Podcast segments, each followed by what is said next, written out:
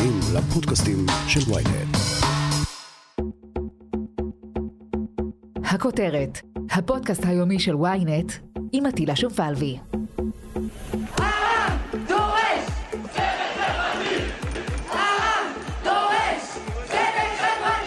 קיץ 2011 נחקק בזיכרון הישראלי כאירוע היסטורי וגם מכונן. שדרת האוהלים שנפרסה בשדרות רוטשילד בתל אביב בתחילת החום של יולי הולידה את המחאה החברתית הגדולה ביותר שידעה המדינה. האוהלים אמנם פורקו בסוף אותו קיץ, אבל את ההשפעה והאדוות של המחאה ההיא מרגישים עד היום.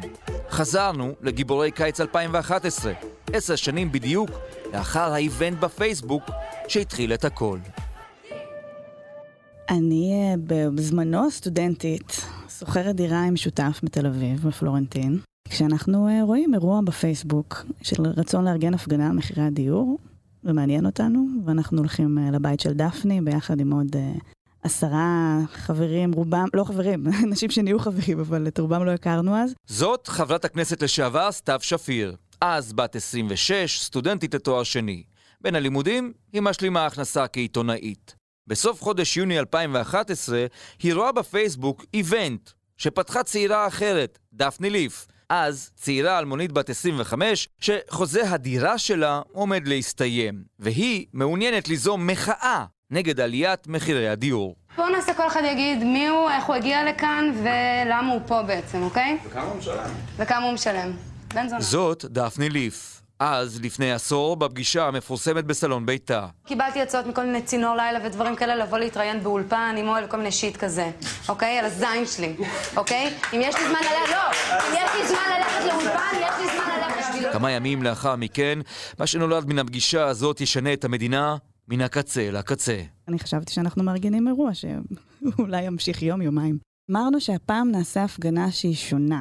שהיא לא לצאת החוצה עם uh, שלטים וסיסמאות מול איזה בניין ממשלתי uh, ריק, ולהרגיש ככה שאף אחד לא מקשיב לנו. הפעם ניקח אוהלים ונצא לרחוב ונעבור לגור שם, וננסה למשוך יותר תשומת לב לנושא הזה. והאם חשבנו שזה הולך להמשיך uh, כל הקיץ ובעצם לשנות לכולנו את החיים? זה, אתה יודע, מסוג הדברים שאתה לא מתכנן. במשך שבועיים מאז הפגישה בבית של דפני, הצעירים הנחושים עושים הכל כדי לחשוף את אירוע המחאה שלהם בפני כמה שיותר אנשים. תמיד מדברים על המחאה כתוצר של הרשתות, בעיקר אז פייסבוק שהיה בשיאו, תחילת שיאו בארץ. אבל מה שבאמת קרה היה שהסתובבנו בין הרבה מאוד מקומות ברחבי העיר עם פליירים, כמו פעם, וחילקנו לאנשים ודיברנו איתם ואמרנו להם, הסתכלנו להם בעיניים ואמרנו להם, תבואו. וביומיים שלפני שהתחילה המחאה, אה, פתאום שללו לנו את האישור להפגין, וזה היה מאוד מאוד מעצבן, וזה גם עצבן הרבה מאוד אנשים אחרים. זה מה שבאמת אה, יצא, ומה שנקרא, עף בפייסבוק, והביא הרבה אנשים אה, להצטרף אלינו. בחמישי אחר הצהריים בשעה ארבע, כשהנחנו את העולים הראשונים, זה עוד היה, היו מעט מאוד אנשים, באו כמה חבר'ה עם גיטרה, זה היה נראה כמו התחלה של איזה וודסטוק קטן כזה. וזה הפך להיות מה שנקרא יותר פוליטי, יותר עוצמתי, אה, של דרישה אמיתית מהממשלה לשינוי, זה קרה לקראת הלילה, כשראש העיר חולדאי הגיע לתוך השדרה.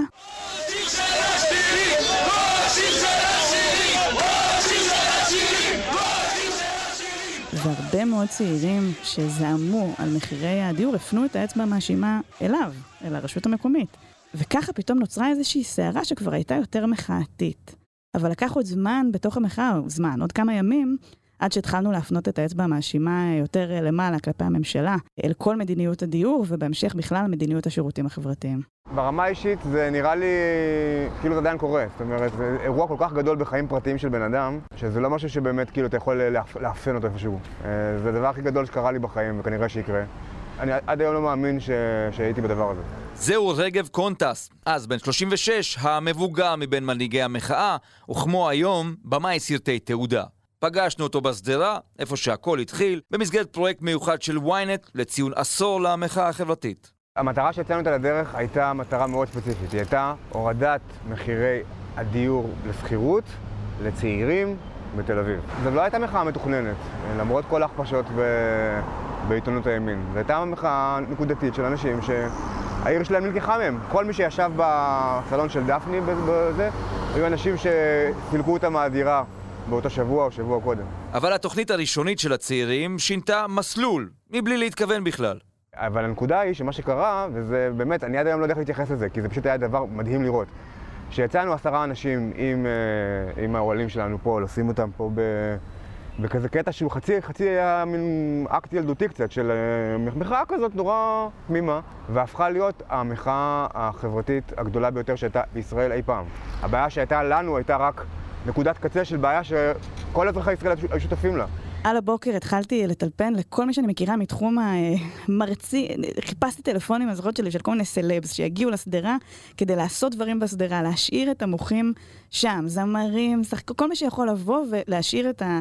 את ההתארגנות קיימת, כי להפוך אותה למעניינת. ואז לקראת אחר הצהריים קיבלתי טלפונים מאנשים שהיו בערים אחרות. חדרה, חיפה, גם באזורים אחרים בתל אביב, ביפו, שאמרו, אנחנו רוצים לשים אוהלים כאן. וזה כל כך שימח אותי, שאנחנו לא רק מתרכזים ברוטשילד בתל אביב, אלא שזה מתחיל להתפשט, זה די הרגיש לי שמשהו קורה שהוא אחר. ארגנו הפגנה ראשונה ב-23 ביולי, שבוע אחרי שעלינו לכאן, וההפגנה הראשונה, הגיעו 30 אלף איש, רק בתל אביב, היה בכל הארץ. זאת לא תהיה עצרת אם לא נתחיל בזה. העם דורש! העם דורש! העם דורש! לא, לא היה דבר כזה ב, ב, על, על נושא של מחיר דיור ומחיר הקוטג' ומחיר ה... זה, זה היה מדע בדיוני, זה ממש היה, הרי פה, זה, פה, פה יש פיגועים, פה מדברים על תהליך השלום, על התנתקות, וזה אז כן, הבנו שזה משהו היסטורי אה, לחלוטין. ובשבת בערב כבר uh, עמדתי ליד השדרה, ובחמש דקות עזבתי את כל מה שאני עושה בחיים. התקשרתי לבוס שלי באותה תקופה והתפטרתי. Uh, התקשרתי למתרגל ולמרצה שלי באוניברסיטה והודעתי להם שאני לוקחת הפסקה מהתואר, הייתי ממש כבר בסיום תואר שני, והכל בהחלטות של רגעים. התחושה היא שהפוליטיקה בישראל, מרוב שהיא הייתה שקועה בעניין המדיני, לא נתנה את דעתה בכלל לנושא החברתי. והייתה הזנחה עצומה, ואת ההזנחה הזאת ניצלו 18 משפחות הטייקונים המפורסמות של אז, ועוד רבים אחרים. אז לכן פשוט הצטרפו כל כך הרבה אנשים, כל כך הרבה גופים, כל כך הרבה כאבים, הצטרפו יחד, שאני חושב שכבר בסוף השבוע הראשון כבר נעלמה, נעלמה המטרה המקורית של uh, מחירי הדיור. זה החיסרון של המחאה. ברגע שהצפנו את זה, אנחנו יכולנו רק לנסות לעזור למסגר את זה או לווסת את זה, לא יכולנו לשלוט בזה. גם לא רצינו, זה היה משהו עצום. ובאנו לחפש אה, אתונות ומצאנו מלוכה. המציאות הייתה שבסקר הכי נמוך שהיה, המחאה הזאת אה, נתמכה על ידי 87% מהעם. באמת, על הקמת המדינה לא היה כזה קונצנזוס. אה, אבל אז ברגע, שאתה, ברגע שהדבר הזה היה כל כך גדול ונדרש לכאלה שינויי עומק, ברור שאי אפשר היה לבצע אותם לא אז, וכל עוד נתניהו בשלטון גם לא מאז.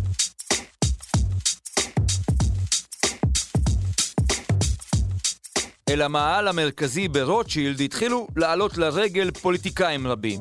מירי רגב, אז חברת כנסת, הגיעה לדבר עם המוחים, אבל השיחה עלתה לטונים צורמים. תגיד לי, אתה סתום? אני הגשתי הצעת חוק שבוע שעבר, אתם לא רוצים לדבר עליה. אז אתם החברים שלכם, אתם הזויים כנראה.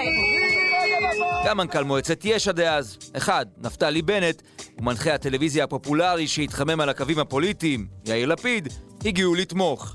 המארגנים מצידם השתדלו להדגיש בכל ראיון טלוויזיוני שזוהי מחאה א-פוליטית.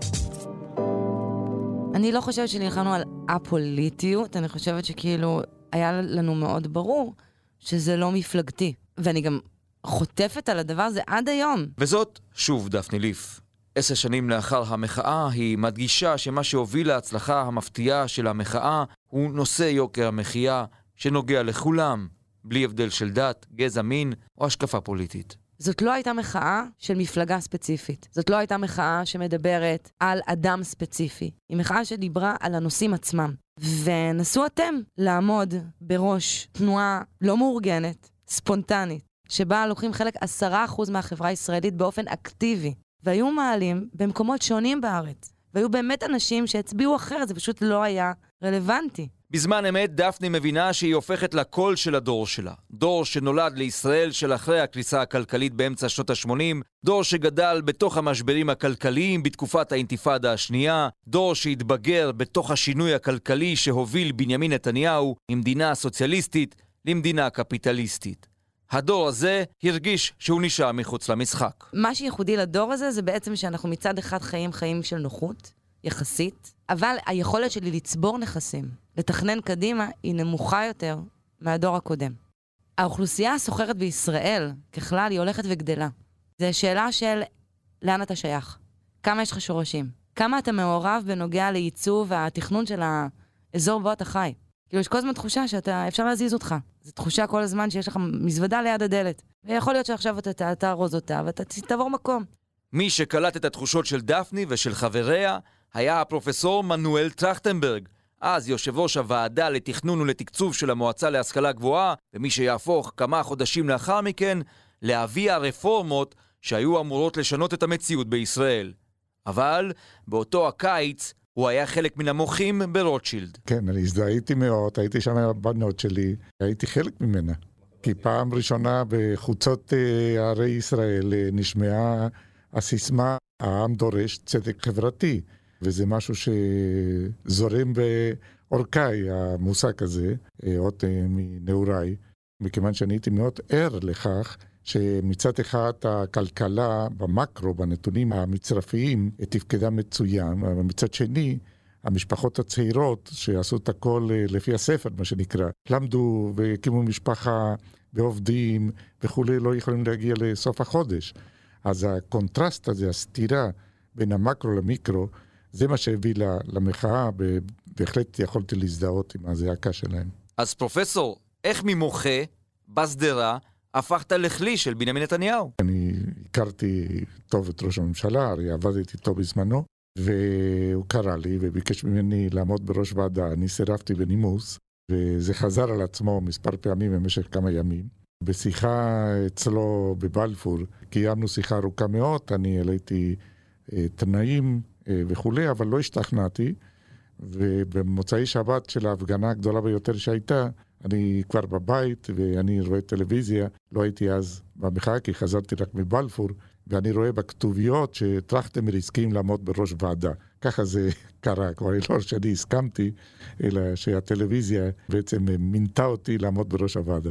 אני אמרתי מהיום הראשון שהתפקיד של הוועדה זה לתרגם את המחאה, את הזעקה, את העם דורש צדק חברתי, למדיניות, לצעדים קונקרטיים שאפשר לדון בהם, אפשר ליישם אותם, אפשר לאמץ אותם. כי אם לא, התסכול שנוצר, אם המחאה נשארת רק בסיסמאות, זה דבר מסוכן ביותר. פרופסור טרכטנברג, בדיעבד, אתה מרגיש שמה שאתם המלצתם בוועדה יושם? הייתה עבודת מחקר שנעשתה על ידי המרכז להעצמת האזרח, שבדק את כל 165 ההמלצות שהיו בדוח, ומצא ש-44% מתוכם באו לידי יישום מלא, עוד 34% יישום חלקי, ויתר לא. כלומר, סך הכל הרקורד הוא לא רע.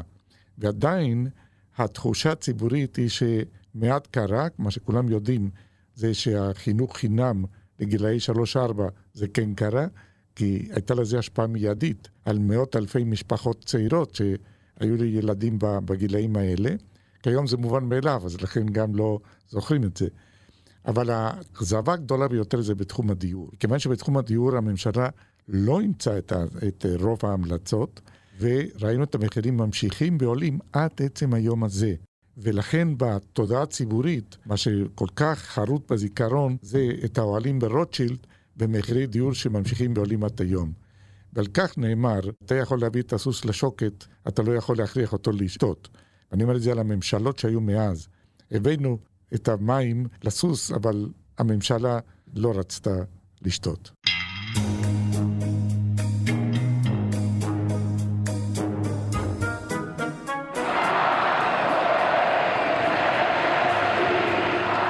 המחאה הגדולה הסתיימה בהפגנת ענק בכיכר המדינה ב-3 בספטמבר 2011. המארגנים אמנם ציפו למיליון איש, אבל רק 400 אלף איש הצטופפו בכיכר הכה מזוהה עם האלפיון העליון בישראל. על הבמה הכריז איציק שמולי, לימים שר הרווחה, ואז יושב ראש התאחדות הסטודנטים הארצית הכיכר הזו מלאה בישראלים החדשים. אנחנו הישראלים החדשים. הוא קרא לצעירים להצטרף לפוליטיקה ולהשפיע מבפנים. הוא בעצמו הצטרף לפוליטיקה, ובבחירות הבאות שלאחר המחאה, בינואר 2013, הוא יחד עם סתיו שפיר הצטרפו למפלגת העבודה ונבחרו לכנסת. שנתיים לאחר מכן גם הפרופסור מנואל טרכטנברג הצטרף לרשימת העבודה לכנסת. אני בתחילת המחאה לא העליתי בדעתי שאני אלך לפוליטיקה. חשבתי שזה מקום אה, סגור, מושחת. אני יכולה היום להגיד שאחרי שנכנסתי לפוליטיקה גיליתי שהיא הרבה יותר מושחתת ממה שדמיינתי במחאה. לא דמיינתי את זה כמקום ש, שבכלל אה, אזרח אה, פשוט, אזרחית כמוני, יכולה בכלל להיכנס לשם. וזה גילה לי הרבה מאוד דברים בתוך כל העשור האחרון, על שליחות ציבורית ועל מה אפשר לעשות, והבנה שאפשר לעשות הכל. הכל. אם אנחנו רק פועלים נכון ומתארגנים כמו שצריך. ובכל זאת, אם חושבים על זה, בוגרי המחאה מצאו את עצמם בעיקר באופוזיציה לאורך השנים. יכול להיות שהציבור הישראלי פספס את המסר של המחאה הזו? לא, אני לא חושב שאפשר אה, להגיד שהציבור אה, פספס את המסר. ראש הממשלה אה, השתמש בכל טכניקה אפשרית כדי להחזיק בשלטון, כולל האמירות על הערבים נוהרים לקלפי, כן? אחר כך, כשהיה נוח, אז הוא חיזר אחריהם. אתה יודע, כשאתה נמצא במצב כזה, הנושא של החברתי-כלכלי לא היה מכריע, כן, ב-2015, אבל היינו קרובים, צריך גם להגיד את זה. קיבלנו אז 24 מנדטים, כן, המחנה הציוני, והקול של המחנה הציוני, כולל של איציק שמולי וסתיו שפיר ושלי, אכן נשמע בכנסת, וזה השפיע, אמנם לא באופן גורף, בגלל שבאופוזיציה זה מוגבל מה שאתה יכול לעשות, אבל זה בהחלט השפיע על סדר היום. אני חושבת שהתחושה הזאת שהרגשנו בשיאה של המחאה, של המון אחריות, יש פה הרבה אנשים שהחלומות שלהם לגבי מדינת ישראל פתאום מתפרצים החוצה.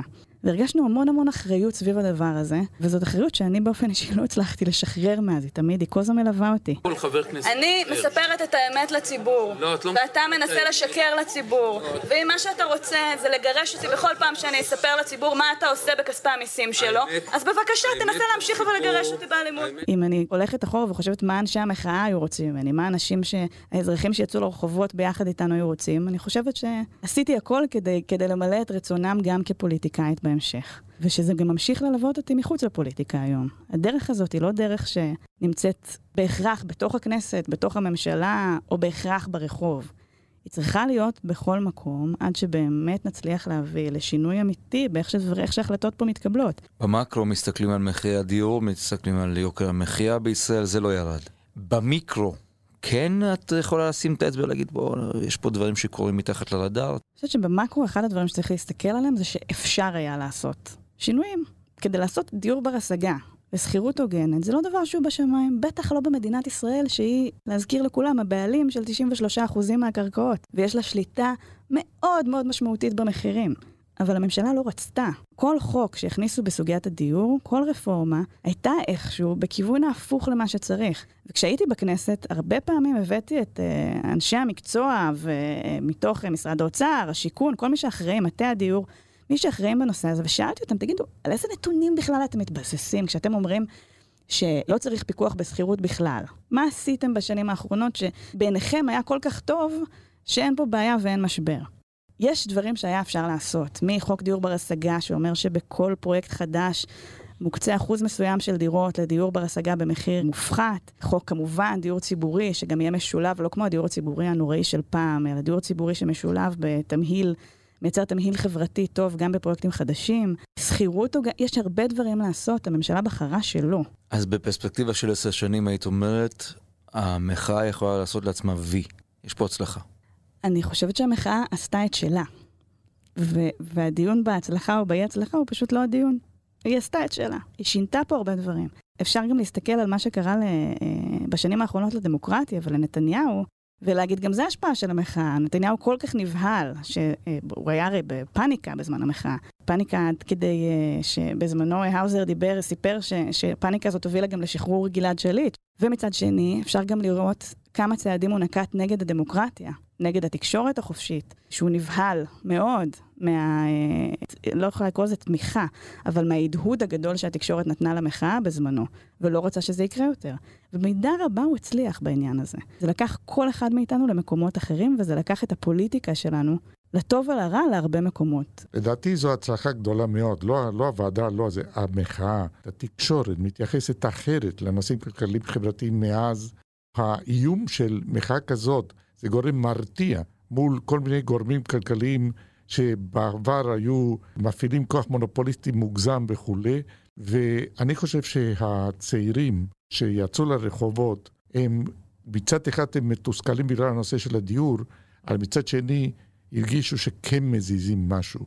וההשתתפות הזאת, אני חושב שהיא חשובה, כי הדמוקרטיה זה לא רק לשים פתק בקלפי כל כמה שנים, לאחרונה זה היה כל כמה חודשים, אבל זה הרבה מעבר לזה.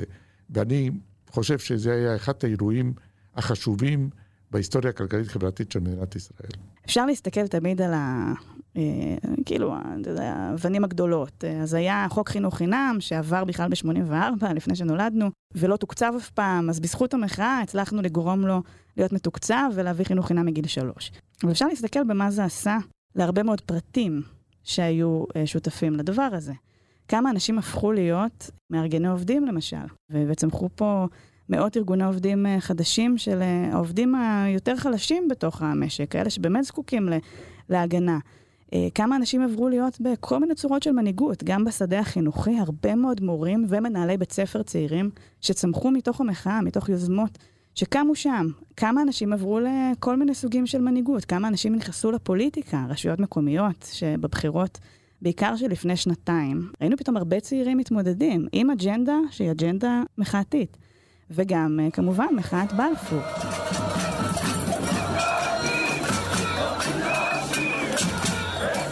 שקרה בשנה האחרונה, היו לה הרבה שלבים לפני כן, אבל ההתפוצצות הזאת, שהביאה בסופו של דבר להפלת הממשלה ולהחלפת שלטון, זה גם משהו שאני מרגישה שהזרעים שלו נשתלו ב-2011, ושהרבה מהכוכבים שלו והמובילים שלו הם אנשים שצמחו בתוך המחאה. אז השינויים הם שינויים מאוד תהליכיים, והדבר שהכי חשוב גם לשים עליו לב בתוכם, זה שתמיד יהיה את הנרטיב הזה שינסו לטפטף לנו מהצד, של uh, עזבו אתכם, תתייאשו, זה לא הולך לעבוד. אני חושבת שזה מראה לך גם על העומק שבה, שבו האירוע הזה מהדהד עד היום. בעצם בחברה שלנו. זאת אומרת, אנחנו מדברים פה על איזה משהו שהוא כבר בתוך ה-DNA, משהו זז.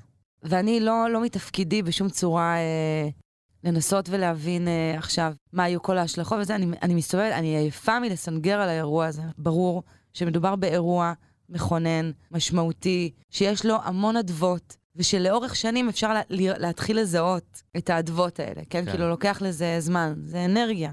אז מה ההישג הכי גדול של המחאה בעצם? שהיא קרתה, חד משמעית. תראה, זה במרחק הזמן. הדבר הכי משמעותי שאתה יכול להגיד על, על אירוע כזה, זה איך אנשים הרגישו, ומה הם לקחו הביתה. כי שינויים גדולים הם תוצרים של הרבה שינויים קטנים. אנשים זזו. אנשים זזו אחו שרמוטה. אני פשוט, אין לך שליטה על לאן אנשים לוקחים משהו, ולא אמורה להיות לך שליטה. איפה המחאה של ספרד? המחאה שהייתה בספרד חודשיים לפנינו. איפה חבר'ה של כיכר תחריר 2000 ב-2011? מתפגשים אנשים שלא קשורים אחד לשני בשום צורה שהיא לא חברים, לא קולגות, לא כלום. אין להם גם הרבה דרך על ניסיון פוליטי או ציבורי. נפגשים מתוך באמת אידיאליזם טהור. כדי לעשות שינוי ברגע מסוים בהיסטוריה. השינוי הזה, או כל עוד זה קורה, זה מחזיק את כולם ביחד, זה מתגבר על כל עניינים אישיים, והיו מלא מריבות, מן הסתם, אנשים. ומן הסתם, בשנייה שזה דבר הזה שקע קצת, בשנייה שהתגלו קשיים. אבל זה טבעי. ברגע שכבר הבנו מתישהו שאין, הממשלה לא הולכת ליפול, נתניהו לא הולך להיענות לדרישות המוחים, כל מה שהוא יעשה זה ימרח זמן, אז המטרה כבר הייתה מתישהו להחזיק את זה בחיים כמה שיותר. החזקנו מעמד שלושה חודשים, בחום של יולי-אוגוסט, כשהאופציות הייתה לנסוע לחו"ל או לא יודע, ללכת לים, ועדיין אנשים באו ונתנו פה את הימים והלילות שלהם, וזה היה נס. כי משהו קורה אחרי שמדינה שלמה מתנגשת בך ב-200 קמ"ש. אני הרבה יותר עסוקה במה קורה היום, ובמה קורה בעוד עשור מהיום, ומה קורה עוד 15 שנים, וזה הרבה יותר מעניין אותי. וזה גם מרגש אותי, ואני גם יותר אופטימית מתמיד. עד כאן הכותרת להיום. ביום ראשון נהיה כאן שוב עם פרק נוסף. אתם מוזמנים להאזין לפרקים נוספים בוויינט, בספוטיפיי, באפל ובכל אפליקציות הפודקאסטים באשר הן. אם יש לכם הערות, בקשות או רעיונות, אתם מוזמנים ליצור איתי קשר באמצעות האימייל podcast.ynet.co.il עורך הפודקאסטים שלנו רון טוביה, בצוות ערן נחמני ושחה ברקת, על הסאונד ניסו עזרן. ותודה גם לסיון חילאי על העזרה הרבה בהפקת הפרק הזה. קטעי הארכיון ששמעתם בפרק נלקחו מתוך הסרט חברים, בבימויו של רגב קונטס. באדיבות יס דוקו. אני עטילה שומפלבי, נשתמע מחר.